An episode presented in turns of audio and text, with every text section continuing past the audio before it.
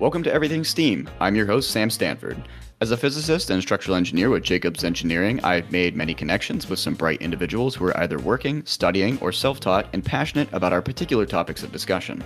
First of all, apologies for the delay. It has been quite a personal transition for me since moving from the United States to Tel Aviv Yafo, Israel. It took over three weeks, honestly, to get all of my personal things, including my podcasting equipment, and I didn't want to record unless I had the proper equipment. But I'm back. This episode is geared towards the cutting edge of physics with a sprinkle of particle physics 101. My guests and I have planned three specific topics that are categorized as a current mystery and or asymmetry. And an asymmetry is the lack of equivalence between parts or aspects of something. So, for example, a common asymmetry is the amount of right handed people in society compared to left handed people. But we will start out by building your understanding of the standard model of particle physics, and then, of course, explain the current research and issues or holes with it. And then, with that knowledge, we will dive into the asymmetry of matter and antimatter and wrap up with a topic that my guest is very familiar with ultra cooled neutrons. Ooh. So, speaking of my guest, I would like you to please meet Dr. Kevin Hickerson. Kevin is a nuclear physicist specializing in probing the fundamental symmetries of nature using ultra cold neutrons. He possesses a bachelor's, master's, and doctorate in experimental physics from the California Institute of Technology in Pasadena, California, or Caltech. Kevin is also the host of the science and comedy podcast Surely You're Joking, which features comedians like Jimmy O. Yang, Mitch Burrow, Owen Benjamin, Griff Pippin, and former guest star of this podcast, Matthew Broussard. My favorite fact about Kevin is that he has a dozen patents in 3D printing, robotics, tablet computing, machine learning, optics, and solar energy. So, now that you've been introduced to Kevin and the topic of this podcast, we're going to head into our first segment where we plan to talk about the standard model of particle physics and, of course, its limitations. Cheers. Kevin, welcome to the podcast. How are you doing? Good. Thanks for having me. Yeah, absolutely. Uh, it's been a long time coming. I think we met like what two months ago about yeah, this. Yeah, a long time. Yeah, finally made it work. So that's good. yeah, absolutely. So, what's new in the in the world of Kevin right now? Well, I'm currently traveling, so it's fun to do this interview while I'm traveling. Um, I'm in Las Vegas. I was traveling for work and just at the Advanced Nuclear Conference in Nebraska. And that was really awesome. I met the governor of Nebraska I got to talk to a lot of business leaders and people who deal with energy. So that's mostly what I'm working on right now. I'm trying to develop a company I'm working with, or that I started, not working with. I started to use nuclear energy to do some cool things. That's awesome. We definitely need that in this country. I think right now there's only one new nuclear site that's in construction at the moment, but yet there's like, if you look at it like internationally, like China has like 27 that are yeah. currently in motion. Yeah. So um, the Vogtle plant in Atlanta was just completed, and that's a really big accomplishment. But that took a lot of effort, and it was almost canceled many, many, many times. So we talked about that a lot at the conference. It's a big accomplishment. What we're really focused now in the U.S. at the moment is um, advanced nuclear and specifically small modular reactors, which are reactors that are much smaller than traditional plants, and we're really hoping that that will stop the delays and the construction problems that traditional reactors have had, and they're also going to be safer and cheaper and awesomer. We love to hear that. It's safer, cheaper, and awesomer. Absolutely. I'm not sure that's the official term, but I'm gonna I'm gonna use it. you know, it's something that's been talked about for a long time, and it's actually great to hear that it's you know coming into fruition. We're not here to talk about nuclear energy. I mean, we're going to be talking about particles really but uh, this uh, first segment we want to talk about the standard model of particle physics.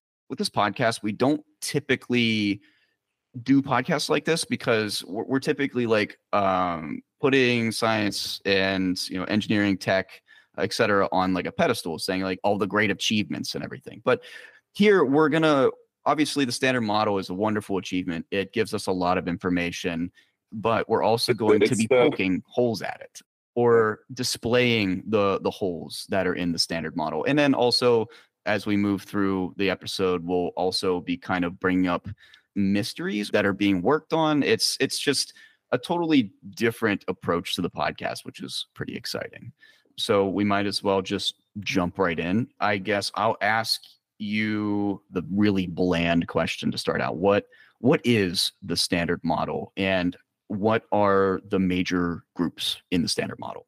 The standard model has a really boring name, but in a weird way, it is both boring and it's also really awesome. Just like nuclear power.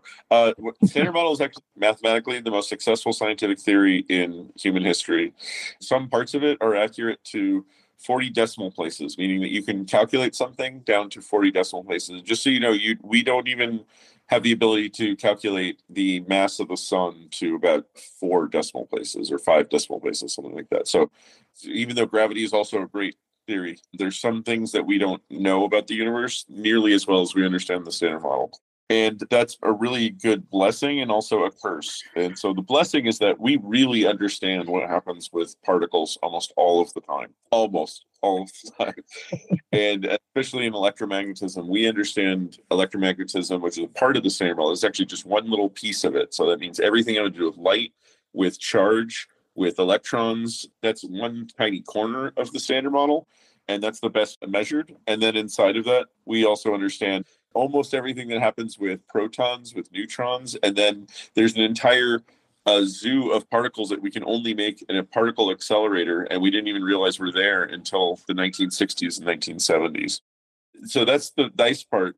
The downside is that it's very frustratingly wrong about other things, and I think that's the main thing we're going to talk about. Is that something that still just cannot explain, despite being this incredibly accurate and successful scientific theory, it just doesn't explain certain things.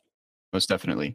And the standard model can be broken down into two major groups. And uh, correct me if I'm wrong in, in any of this, but the uh, the fermions and the bosons. The fermions are the mass particles, and then the bosons are the force carrying particles. If you want to yeah.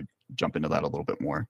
Sure. So fermions and bosons are part of a subset of what the standard model is a part of, which is quantum mechanics, and specifically quantum field theory.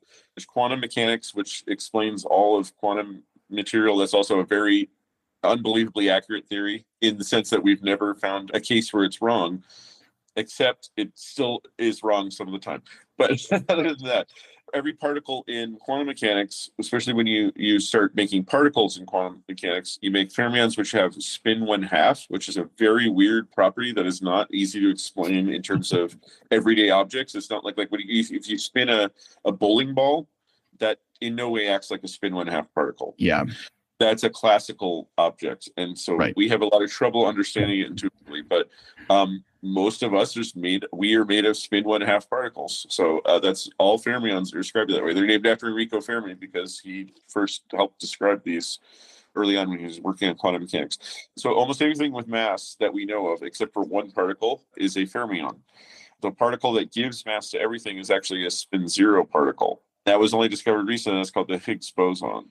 There's actually force carrying particles that also have mass that couple to the Higgs boson. Um, that uh, have to do with weak nuclear force. See, I, I don't want to actually start from the back. For I want to I want to go the other way. So we need to back up a little bit.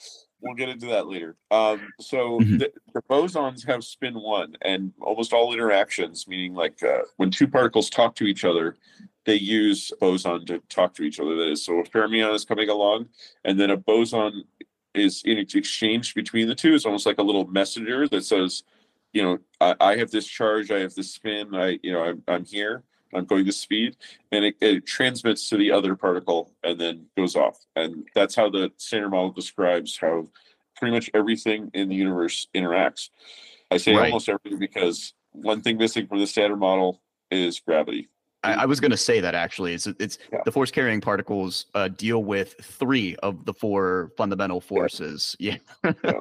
And yet, even though gravity is the weakest force, it's also the most important on a big scale because it becomes the strongest when you're talking about the universe and the Big Bang and stuff like that. Right.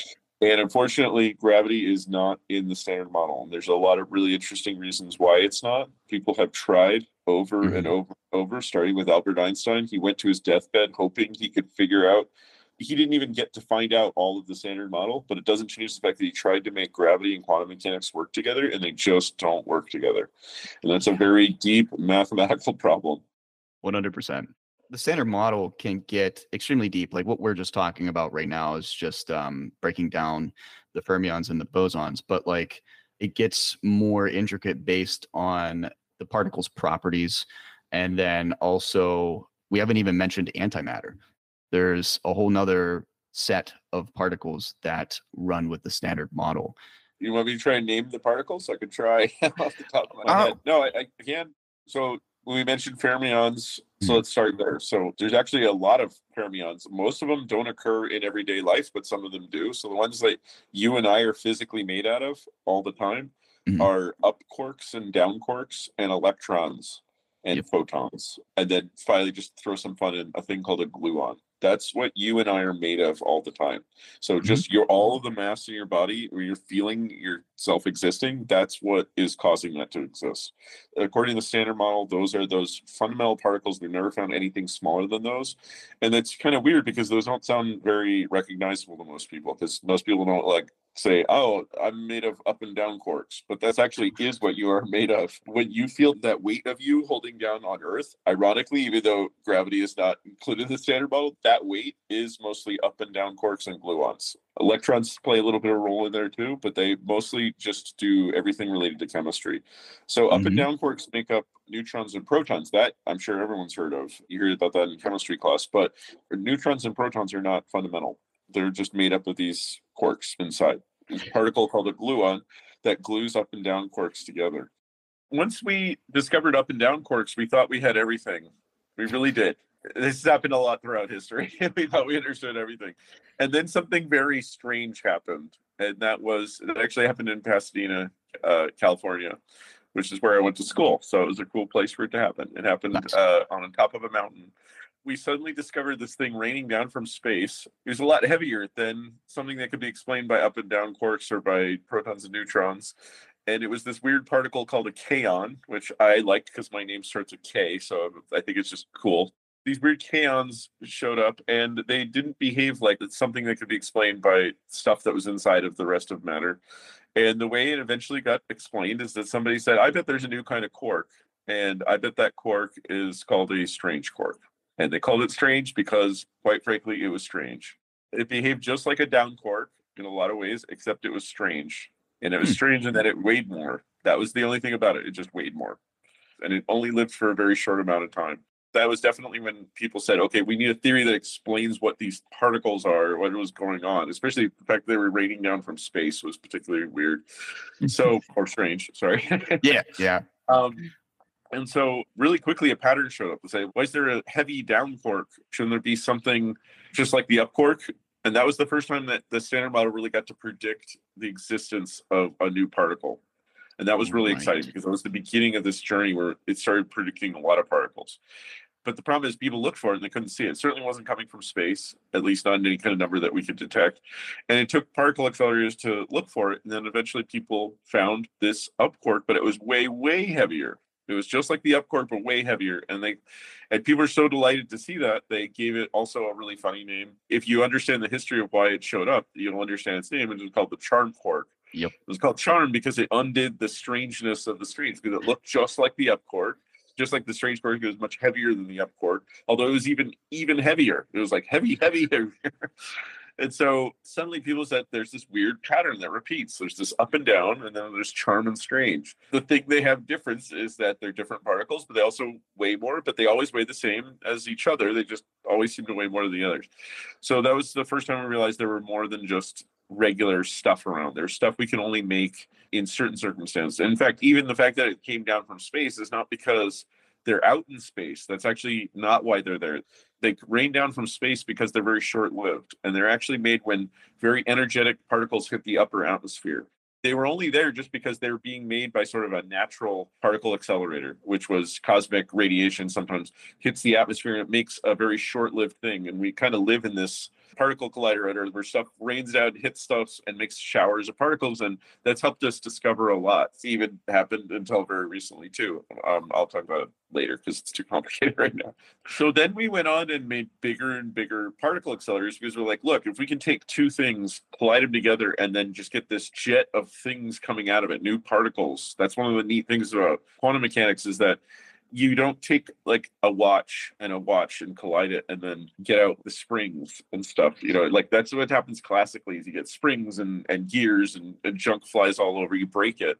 Quantum mechanics is very different where when you collide two things you actually make brand new things like take two watches and then two beach balls fly out. So that's one of the nice things about why particle accelerators and colliders are so important to physicists because it allows us to just create particles and we get to see them until they decay away they usually last for a very short amount of time. So we try and smash them harder and harder together and see what we can get out. So uh, when people started doing that in the 70s, because we already knew that the charm and strange existed, we got to make them in a lab. Mm-hmm. And then we got to make the next type of particles. We made something called the bottom quark. And now bottom had a much more boring name because it was just trying to mimic the fact that it was yet again a even heavier down quark thing. It looked a lot like a down quark. That's why it's called bottom. But this time, people were ready. Physicists were ready because they said, well, look, we had the strange and then we fixed it we ran into charm.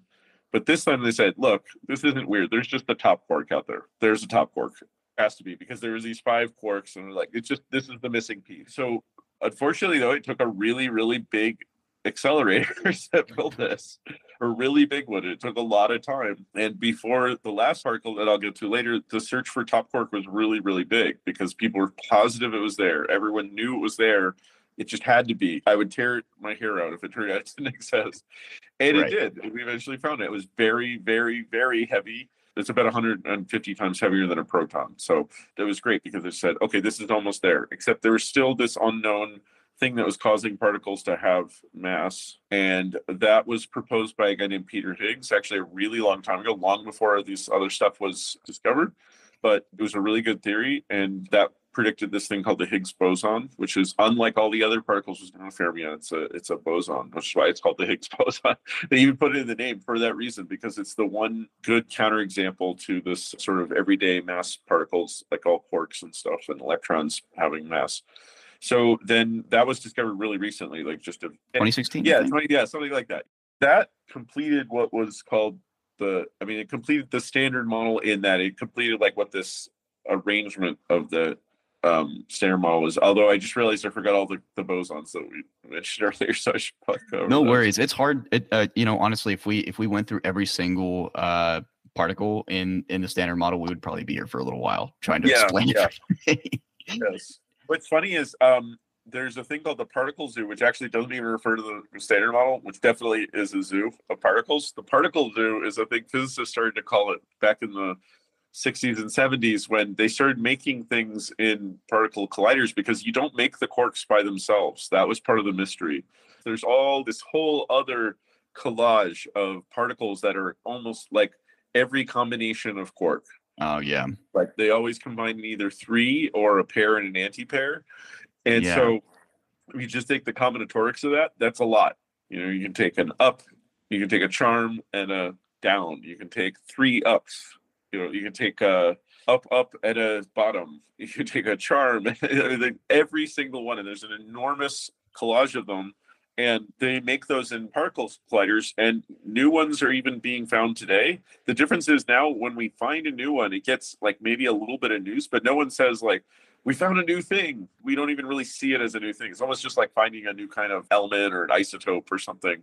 So mm-hmm. it doesn't get a lot of attention. We'll be like oh we found this one weird state you know let's say particularly r- rare or something you know like uh, two tops and a down quark or something you know um Actually, I don't even know which which are the ones that still haven't been found. But there'll be really weird states that they'll eventually find them at the LHC, the Large Hadron Collider.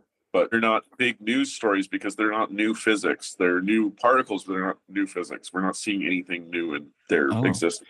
Isn't the pairing of these quarks in different arrangements referred to as mesons? So to add in lots of names for no good reason, there are mesons and then there's baryons. That's yet another okay. subdivision of the standard model world, and they have special names. So a meson is always a boson, and baryon, which is the other type of subdivision of the standard model, is always a fermion. What a meson is is always a quark and an antiquark. This is also one of the unsolved problems, but for reasons we don't understand, quark number always has to come in plus three quarks or it has to equal zero quarks. So a meson is a quark and an anti-quark. So its sum of total quark number is always zero. Mm. That particular mystery has actually been a huge part of my personal research. That's like one of the things that I've studied having to do with neutrons is related to that. We're trying to figure out why this number always seems to have to either come in three or zero. And there Mm. is no good explanation of it. So baryon, one of the most important facts about the universe is that baryon number seems to look like it can't be changed. And we don't know if that's a rule, it's like it's a conservation rule, like conservation of energy. Is it that fundamental? Or is it just a Hmm. thing we happen to have never seen change? I think that's one of the biggest mysteries of the universe at the moment.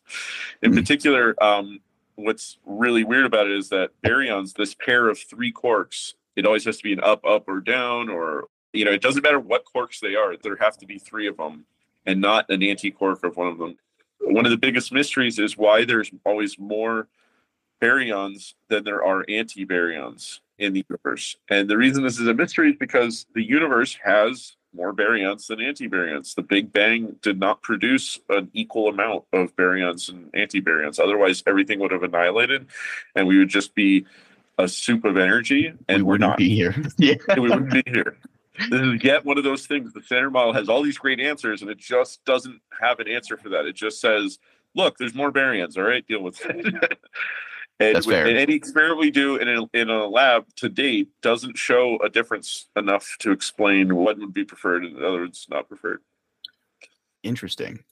Since we're kind of talking about the problems now, I guess we might as Uh-huh. well transition a little uh, bit. Well, you brought up mesons and baryons. That was my fault. You know, particle physics is already extremely complicated at its like most basic form. And then whenever you start getting into the weeds, it's like, oh my, okay, let's take a step back really quick. this baryon thing, I'm glad it came up though, because that's the name of this episode. It's the first example of an asymmetry that exists in nature. And that's Yep. what's really interesting about it. It's an asymmetry between matter and antimatter. And in particular, it's an asymmetry that we don't understand because we can't find it in other ways when we look for it. We're going to talk about that in segment two. Uh, so Okay. before we conclude the first segment, I kind of want to highlight what is the standard model not able to answer at the moment. One thing you said is gravity.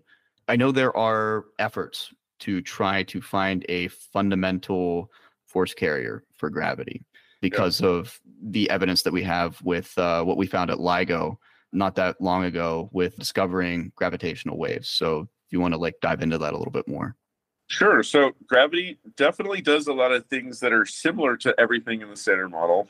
It seems to transmit at the speed of light, like all massless carrier particles. I, I, I actually forgot to name them all, but there's photons that's that carries light. That that Mhm. one covered a long time ago. I mean, we realized that since I mean, we literally see it every day. So our bodies are designed to see light. So that one was really easy to discover. Then there's something called the W boson. Very not normal, but that's involved in nuclear decay. So it wasn't discovered until the modern era when we started discovering how neutrons and protons interacted. Then there's another particle that has no mass but is very very strong and that's called the gluon and that one's so strong that it, it only occurs inside of a nucleus and again it didn't it wasn't discovered until we discovered nuclear physics because until we actually started probing atoms we had no idea that this was even going on inside of us all of the time i love this fact about the gluon even though the gluon is massless most of our mass comes from gluons you are personally mostly made of gluons and that Mhm. is a very weird thing because everyone says, well, I don't even know what that is. And it doesn't matter. But most of your mass comes from a gluon, not from quarks, not from electrons. There are so many of them that Einstein's theory of special relativity, not uh, general relativity, says that even massless things that are contained inside of a little box will still have mass. That's the E equals mc squared part Right. of Einstein's theory. And, and we discovered this only recently, but we're mostly made of gluons. Carl Sagan liked to say we were made of stardust. Well, the stardust that we were made of was also gluons.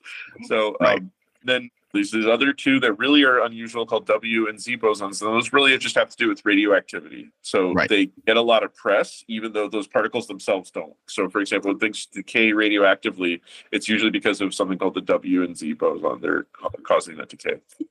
Right. Can I go into gravity now? Is that Sure. Yeah, absolutely. Okay. early on, like I said, it went all the way back to, to Einstein. He he went to his deathbed trying to figure this out. But as we learned more about it, we knew at least how the math of gravity worked and how that would guide if there was a quantum theory of gravity.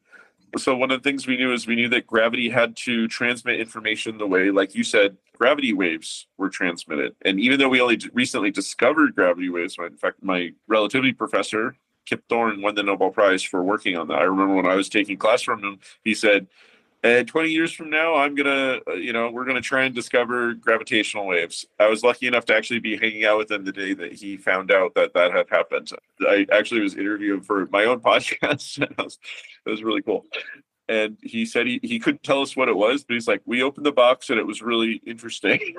That's all he could tell us.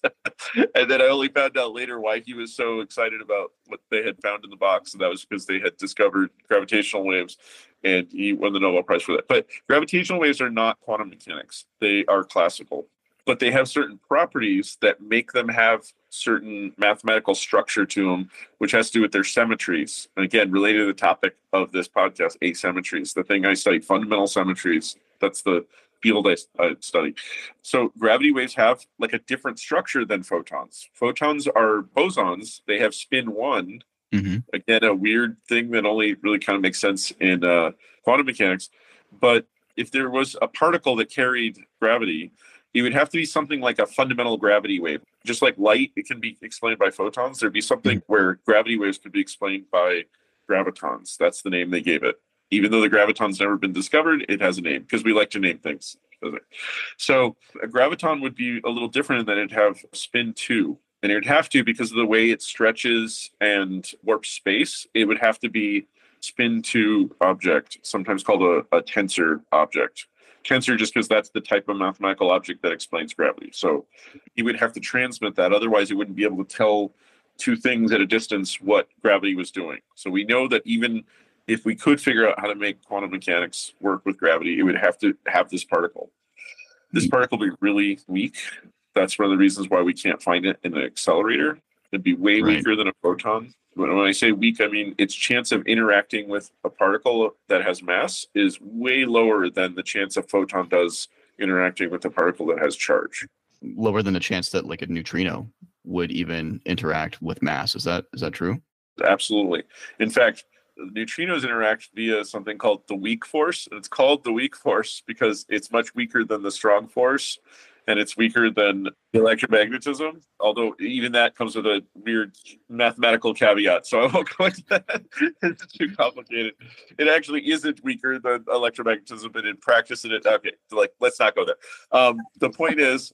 Gravity is way weaker than all of those. So gravity doesn't even come on the scale. For example, I said in particle accelerators, we can smash stuff together and get things out we would have to smash together so many things and with so much energy to ever even see a single graviton do anything interesting that we're just never going to see that in a collider. And so this creates a fundamental problem, which is not just that we don't know how to mathematically unify gravity with quantum mechanics, we can't experimentally make it. And that causes us to not really be able to see the two colliding, you know, literally colliding in real life. And this makes all sorts of issues where we don't understand what happens in parts of the universe. We don't happen like really, really briefly at the beginning of the Big Bang. Our models break down there. We don't know what happens inside a black hole. Mm-hmm. We don't know what happens near the singularity of a black hole. There's all these places where quantum mechanics and gravity should unify in some way. We know they have to unify because they, they're kind of on a collision course. It's like watching two trains come together but we don't have any evidence of what will actually happen. This was actually really well demonstrated in the movie Interstellar, which was also made by Kip Thorne, yep. so the same guy. Uh, and it, it's a really good movie. And I was really happy to see the new Thor, Natalie Portman's character, who I, I actually helped develop her, her set in the original Thor. I really liked to try to explain complicated stuff related to traveling through space and time. And she says, Watch Interstellar, it'll explain it better. And that's really true. Interstellar has a lot of really deep points in it.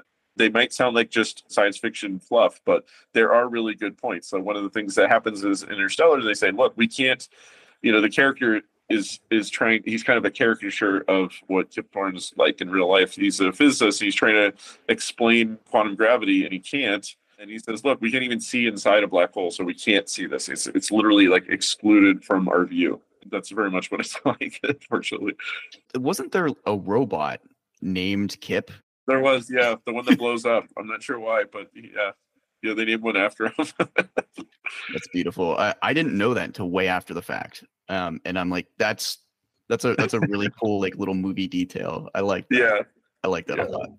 That's cool. One other thing I think before we run out of here for the segment is dark matter particles. that is another example of something the standard model does not explain. When we look at the way the universe expands, and also probably more importantly, the way galaxies rotate, we can look at the way uh, galaxies warp galaxies behind them through a like almost like a gravitational lens type of thing. Mhm. It is really clear to us that there's this very large chunk of matter out there that we can't see at all. And when I say we can't see, I mean it doesn't interact with light it doesn't seem to clump together the way planets do. It does not seem to be made up of little black holes. That's actually been studied pretty well. You can't see black holes. So that was an early explanation. That was called the macho explanation. That had a funny name, macho.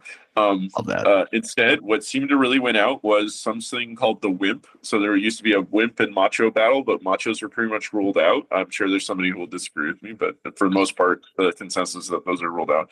What wimps were were like little tiny heavy particles out there that don't interact with anything. And neutrinos cannot be wimps. That's not good enough. They have to be No. heavier than that. A wimp is a stands for weakly interacting massive particle. That means an interact a particle that interacts via the weak force or any weak force. It doesn't have to be the weak force, but if it interacts through the something that's very weak, and that it has lots of mass, but it just flies around. And what's possible is that dark matter is just stuff flying through us right now. Like this room might actually be full of dark matter at the moment, and we don't realize it. Mhm. And we can only see it because we see gravity behaving at large scales as if there's this stuff flying around.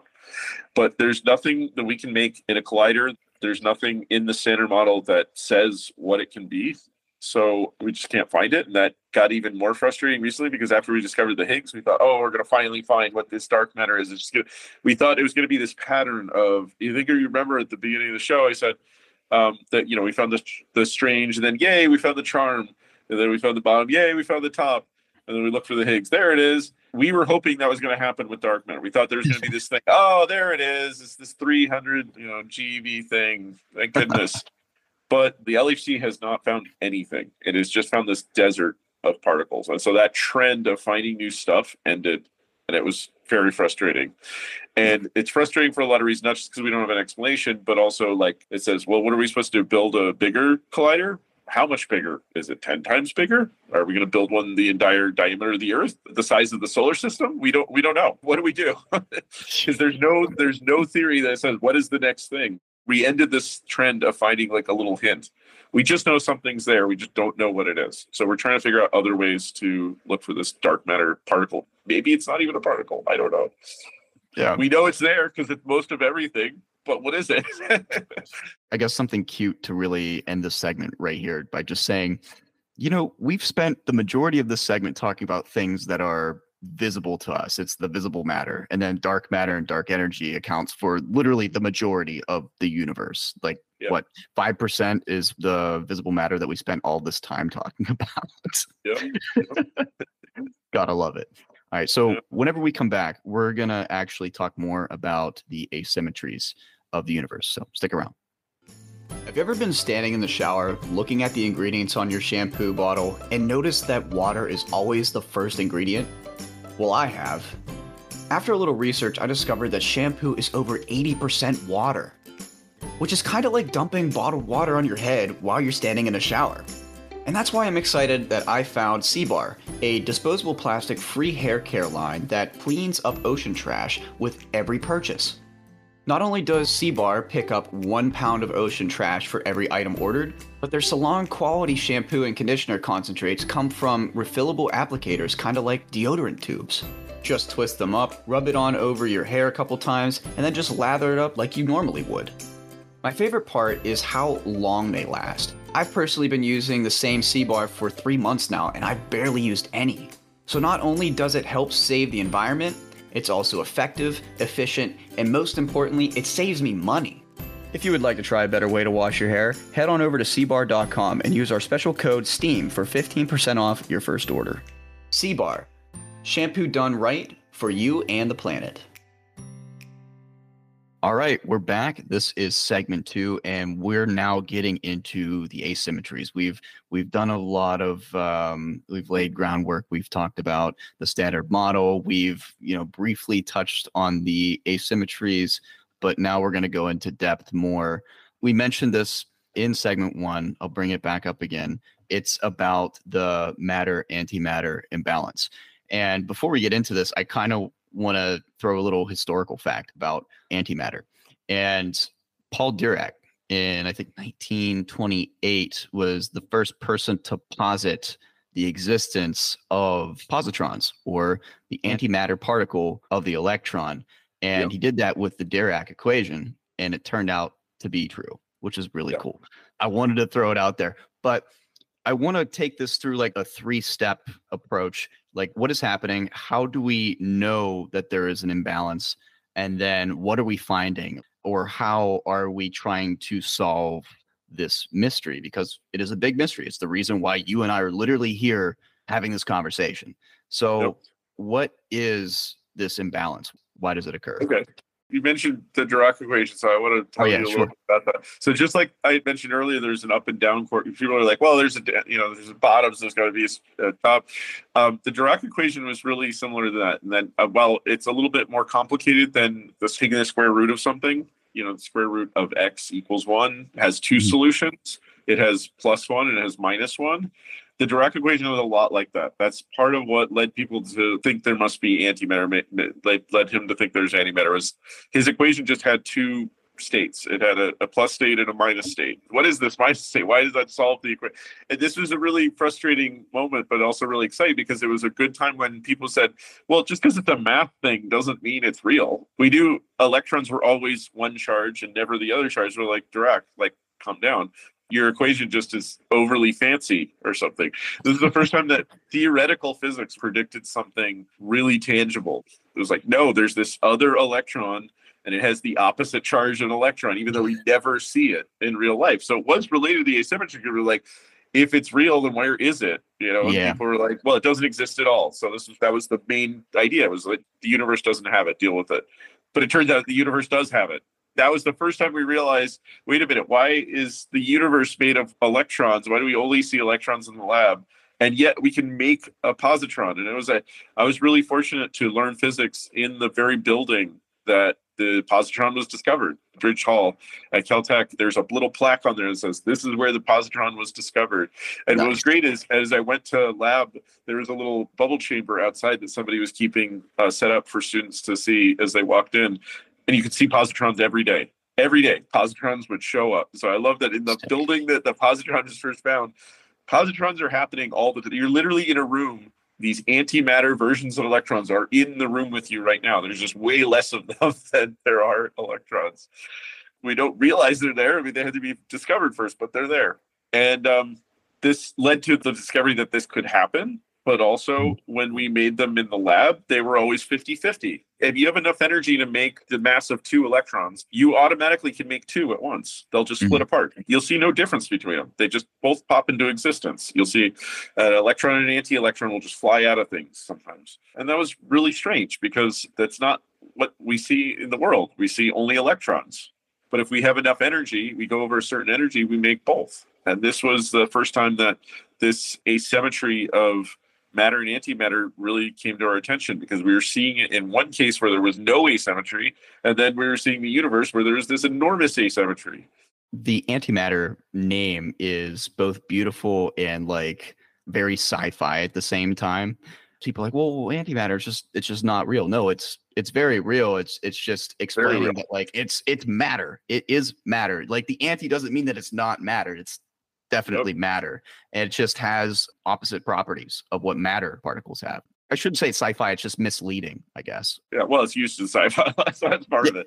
But also, I mean, it has some other very weird things about it. Like uh, Richard Feynman described it a lot as matter going backward in time, and some people don't like hearing that for description of it. That is very close to what it behaves like I like that description because it relates to another asymmetry that we don't understand, which is the asymmetry of time versus going backward in time. That one's a very different one from the rest of the asymmetries because at the moment we know there's a symmetry of time that has to do with our understanding of the past and what will happen in the future and it has to do with entropy because entropy increases. Which again is related to our understanding of the past. So that one gets also very confusing because that one it's not clear we measure time accurately in a lab anyway we experience time. That's one of the things that makes it very different. And yet, when you take the laws of physics, you can treat time just like any other thing. You can treat it like the x dimension or the y dimension or charge. So you can do things like say, well, what if we put a negative time sign in there? What do we get?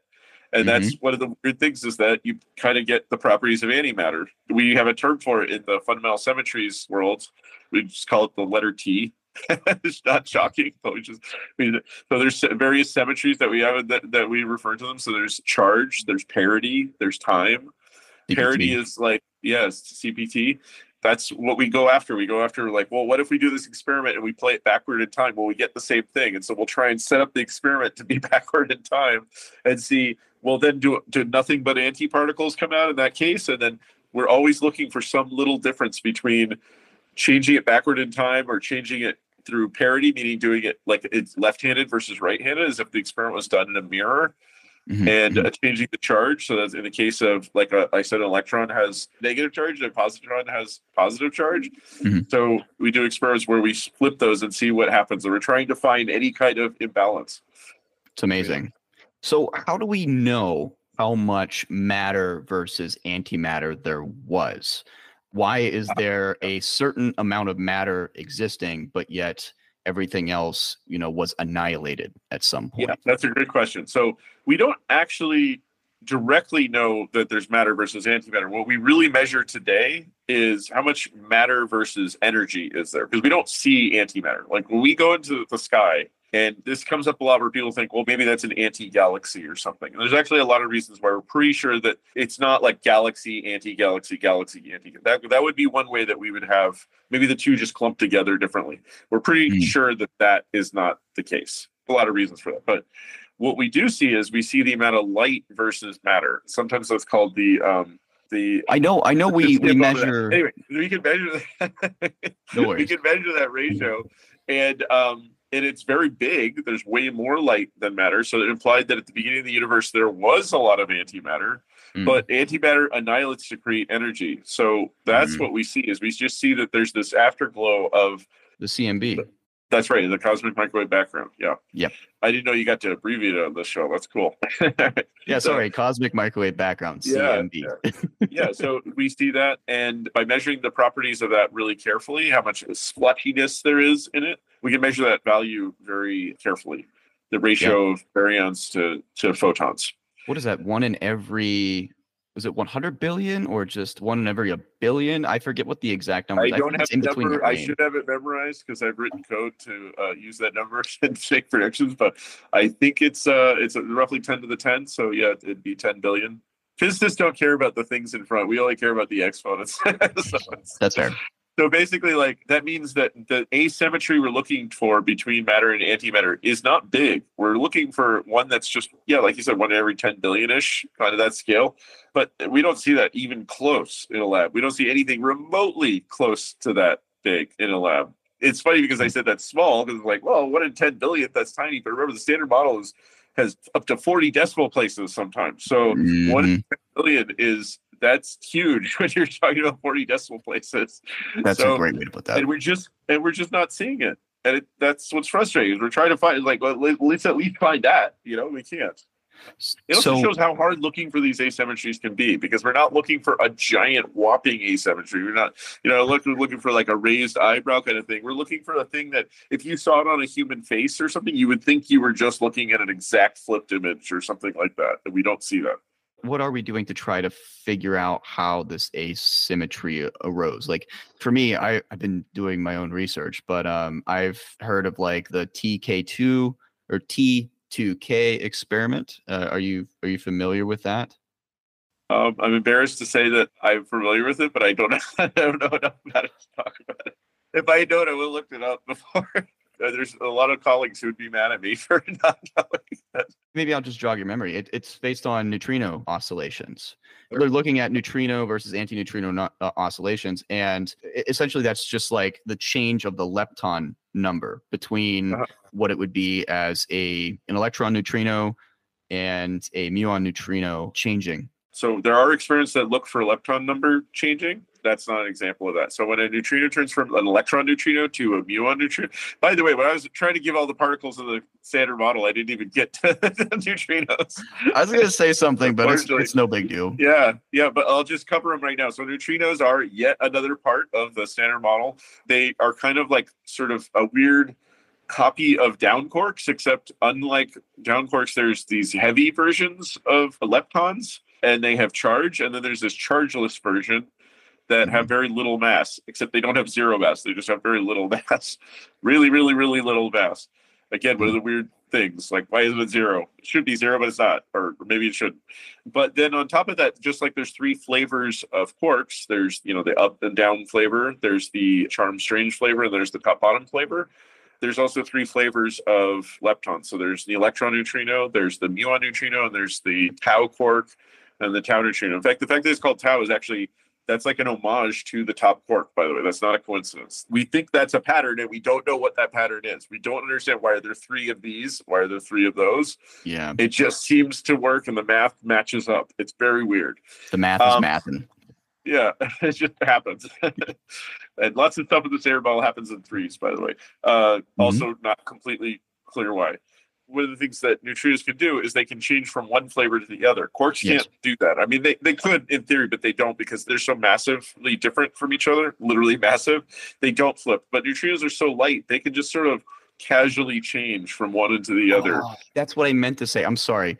I said lepton yeah. number. I meant to say lepton yes. flavor. Yes. Apologies. Flavor no problem because we like to throw weird names and stuff like that.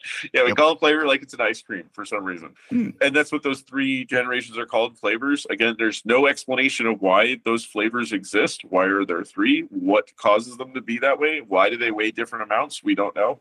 There's no theory that explains that. I guess it's a kind of asymmetry, but it's an open problem. So if anybody yeah. listening wants to try and solve it, please do. That's oh, hard. Yeah. One of the places that you can look for these asymmetries is when things change flavor or they switch between up and down or top and bottom or electron to thing. and that's because those are all governed by something called the weak force and the weak force is one place we're trying to find these asymmetries between matter and antimatter in fact actually the first really interesting asymmetry was discovered not in the electromagnetic force, it was discovered in the weak force because that was the first time we could do an experiment. And we discovered that if you do the experiment in a mirror, you get a different result. And neutrinos were played a role in that because neutrinos are always left-handed. When I say left-handed, I mean it's weird because it's not like a hand, but if this is a, a rule you use a lot in physics, you use your thumb this is my right hand. Sorry, here's my left hand. You use your thumb that points to the direction something's traveling, and then my fingers point to the direction it's spinning. Neutrinos always come out like that. The reverse in a mirror doesn't happen, and so that changes the way an experiment happens. There's lots of experiments you can do where you, you can just look at it in a mirror and you'll be able to tell whether it was done for real or it was a photo flipped after the fact. Mm-hmm, and that was the mm-hmm. first time we said, wait a minute, but I thought space was symmetric. Mm-hmm. It's like, nope, space is not always symmetric in certain cases. you know, that's where parity was introduced. That's why we call it parity because that's left-handed versus right-handed. So I see. So the T2K experiment was based on neutrino oscillation between muon and, and electron neutrinos, and then what they found is that it happened more often than what you would see through anti-neutrino oscillations. So that was where the the, the asymmetry uh, lied. I will state that it's not something that is a true discovery yet because it's not something that is um, you know five sigma.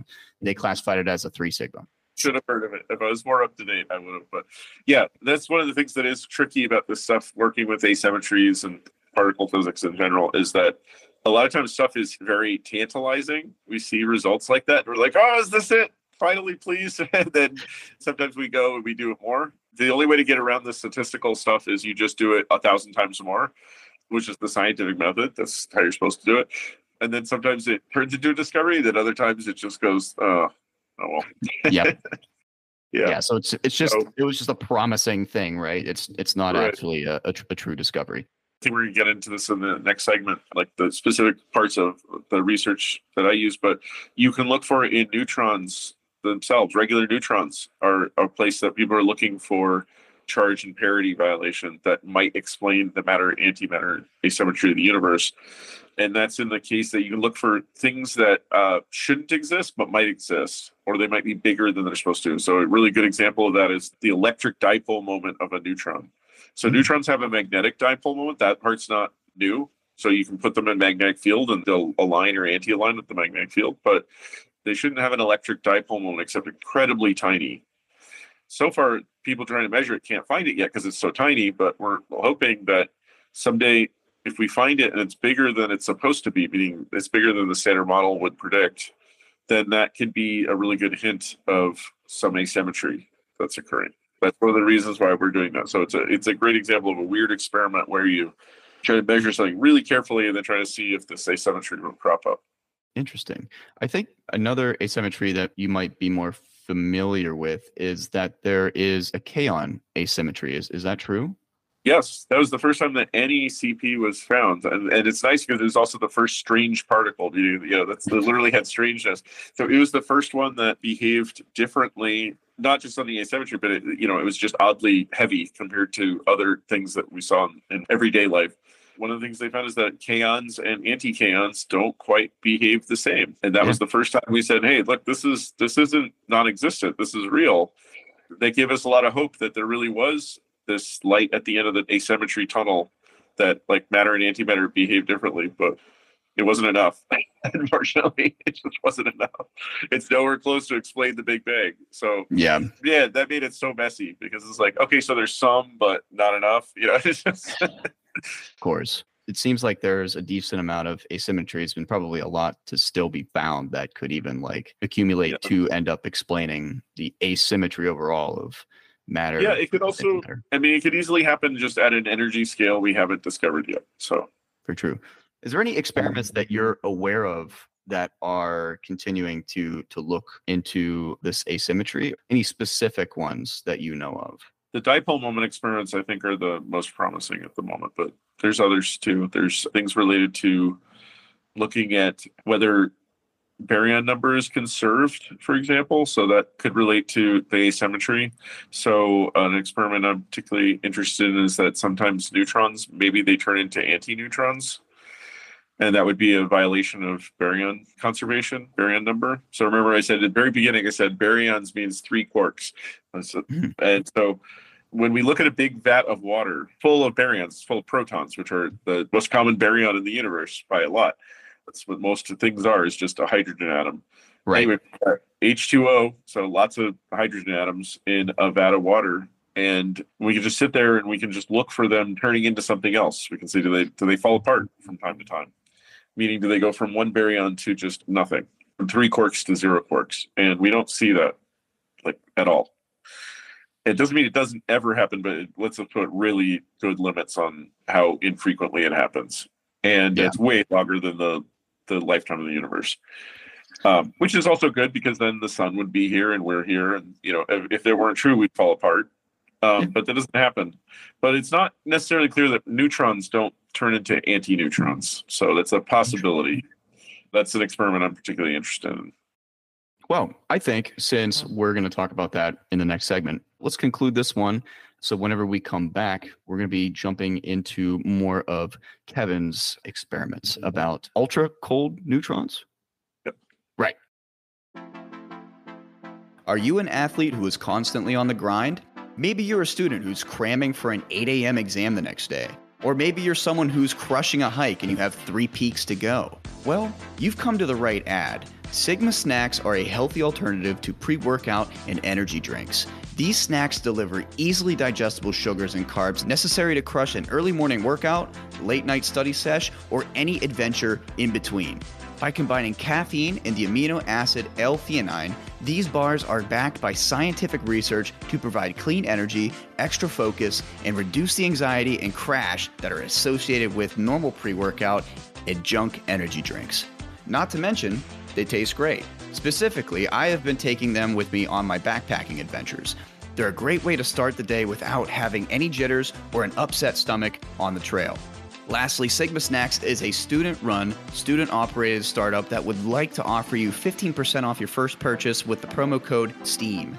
So head on over to eatsigmasnacks.com and order your first Sigma snack today to have the best and most reliable source of energy shipped right to your door. That's eatsigmasnacks.com, promo code STEAM for energy that's out of this world. All right, this is the final segment of asymmetries of the universe. We've talked about a lot. Uh, I hope that you're you're still you're still hanging in there. I'm hanging in. this is this is the knockout round, uh, at least yeah. at least for this episode, and we're going to continue uh, talking about more asymmetries, but more towards what Kevin does with his research. So, Kevin, do you want to start out by talking about ultra cold neutrons and then, you know, run through your research? It's it's literally it's your segment. I'm just going to be here layperson asking the questions or just going, "Oh wow, that's awesome." Yeah, so, I love to take it away, um, man. So when I went back to grad school, my advisor introduced me to ultra cold neutrons. I hadn't even heard of them before that.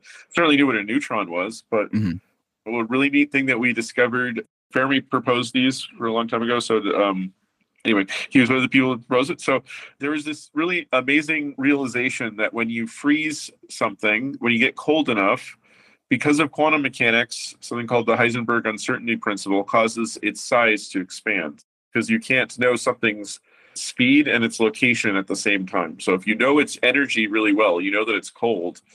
That means you don't know quite where it's cold. Okay, mm-hmm. this is a really important property of something that gets cold.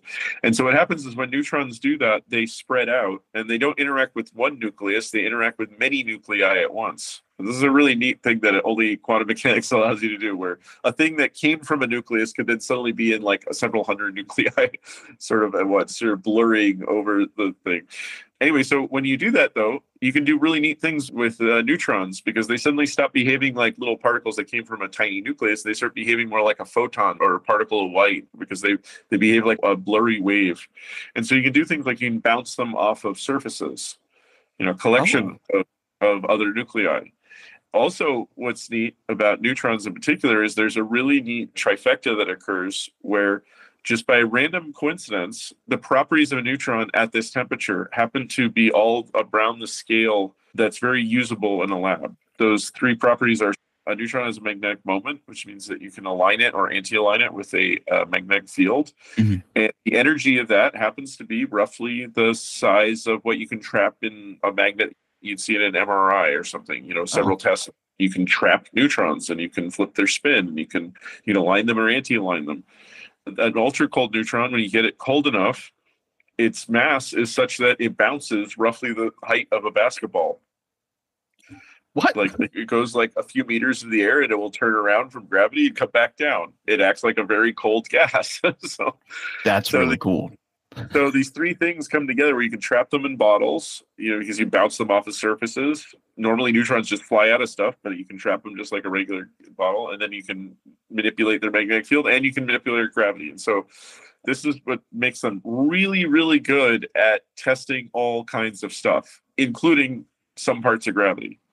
You can't quite test quantum gravity, but you can test stuff about gravity related to this because you could actually see the neutron interacting with gravity for example, we know neutrons do interact with gravity because we see them go up and fall back down. so, you know, let's say someone had a theory that said, well, gravity was only among protons. Like only protons participate. We know that's not true. Neutrons also participate in gravity.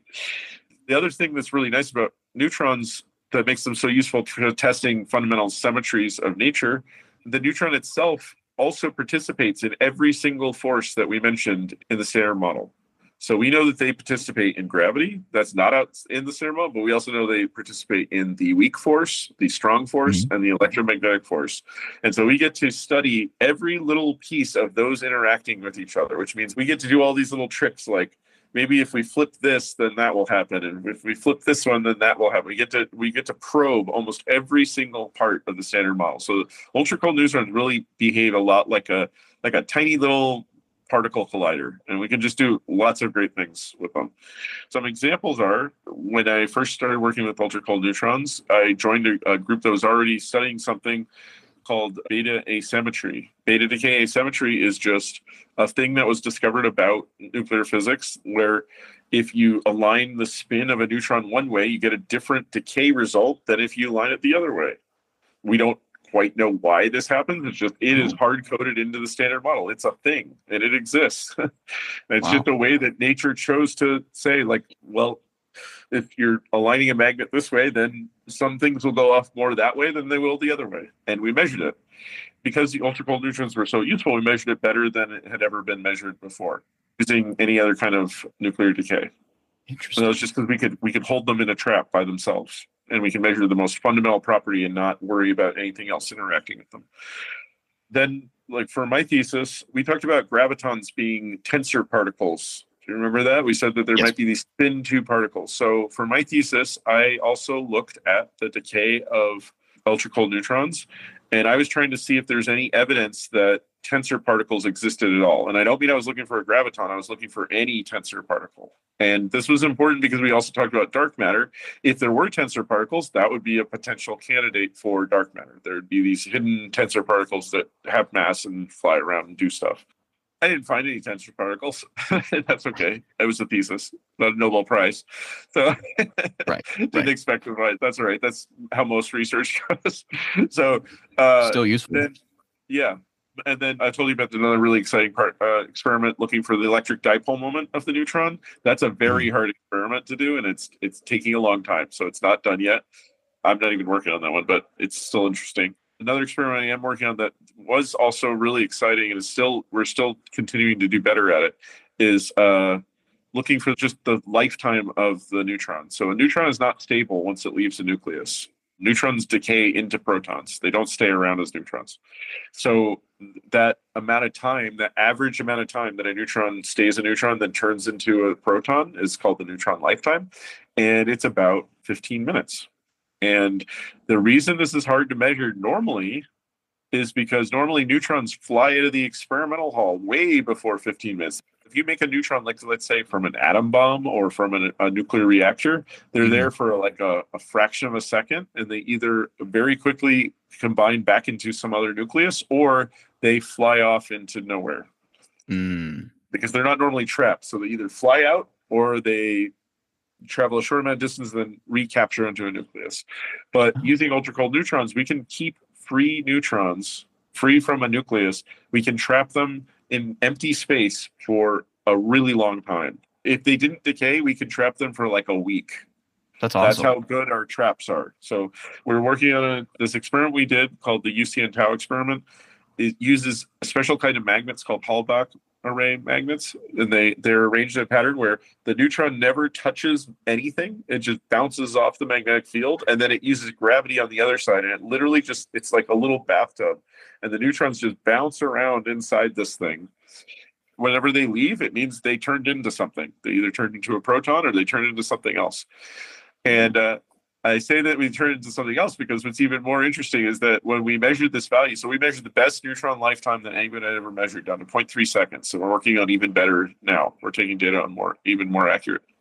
But what was really exciting about this is that it didn't agree with the neutron lifetime when people used a different method to measure it. That is, when they looked for just the proton coming out, which is what a neutron is supposed to turn into, they get a mm-hmm. different number. And the two numbers don't agree with each other really? by a lot. Yes, by several seconds. And wow. so this got uh, immediately this caused a bunch of theorists to get really excited. So you got to be careful when you mention things to theorists. In particular, we mentioned one of our favorite terms that we said earlier. One person said, "Hey, well, what if uh, they're turning into dark matter, and that's why you're not seeing it. the second you put dark matter into the abstract of a vapor, there's going to be like 20 more peepers about it afterwards, because as we mentioned at the very beginning, dark matter is a huge mystery, and people yeah. are trying to find that. And so this was very exciting. People are like, well, maybe this is an explanation of what dark matter is. Now, there's a lot of reasons that that probably isn't what's happening, but it's still really exciting. So that, that's also why we're continuing that experiment. Maybe even neutrons just turn into dark matter. And Maybe they help explain. I also talked about how sometimes experiments you can you can see if a neutron turns into an anti-neutron, or maybe it turns into some other particle. that's why I like That's- using neutrons. That's awesome. Uh, just briefly offset, we talked about the new Oppenheimer movie. I know you said that you wanted to mention something about that. So Yeah, so all the research I do is with ultra cold neutrons at the world's brightest ultra cold neutron source. And it wasn't when I started. A lot of us put in a lot of effort to make that source better and better and better. And it's much mm-hmm. brighter now. And by bright, I mean just the number of ultra cold neutrons it makes. And now it's the world's brightest ultra cold neutron source. And that's all in Los Alamos, New Mexico. And that's Oh. done a, a LANSCE. And LANSCE is a proton accelerator beam at Los Alamos. And Los Alamos was picked by Robert Oppenheimer during the middle of World War II to be the secret base that the US would develop the first nuclear bomb. Mhm. And that was very much related to neutrons because a nuclear bomb is not just about uranium or plutonium. Those elements are important, they play a role. But really, what's key to a, a nuclear bomb is that uh, it's a device that suddenly makes a lot of neutrons at once. It makes several grams of neutrons in a millionth of a second. And that is what actually is going on when a uh, atom bomb goes off is that a whole bunch of neutrons are made very, very quickly. And they, in a chain reaction, one neutron goes to the other one, releases two more, mhm.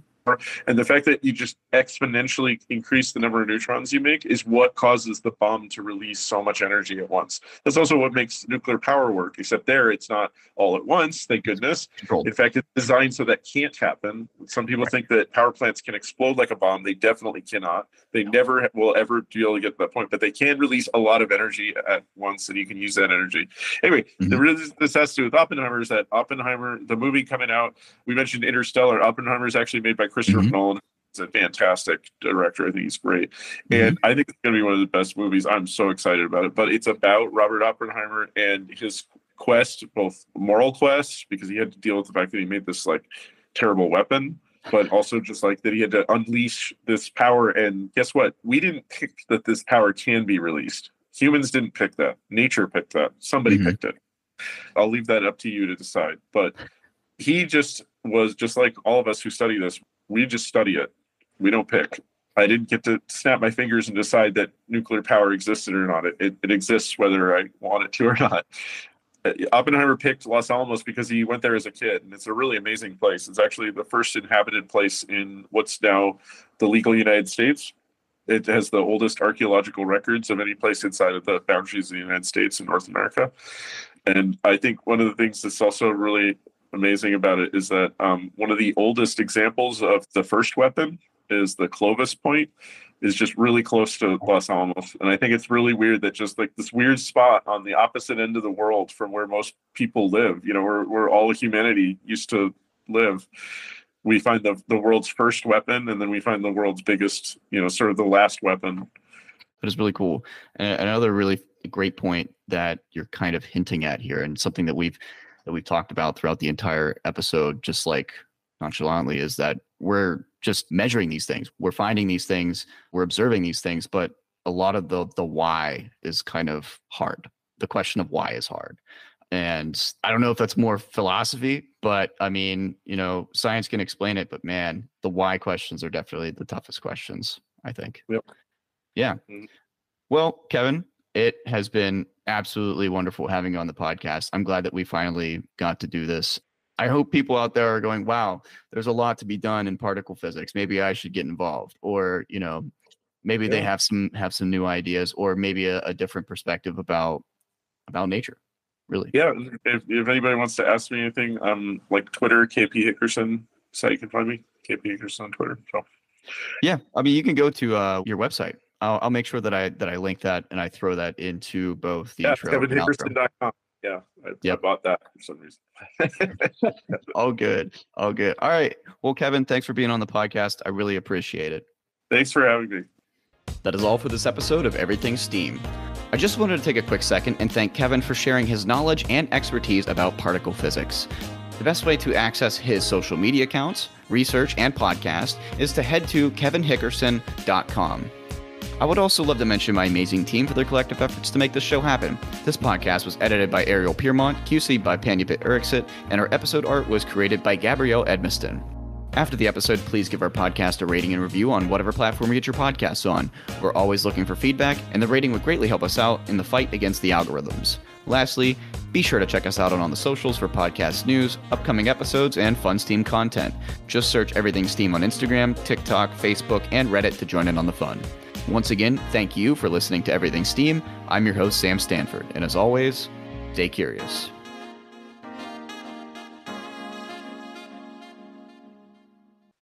Everything Steam would like to give a shout out to Anchor by Spotify for sponsoring our podcast, along with Ben Style Music for providing our show with intro, outro, and advertising background rhythm.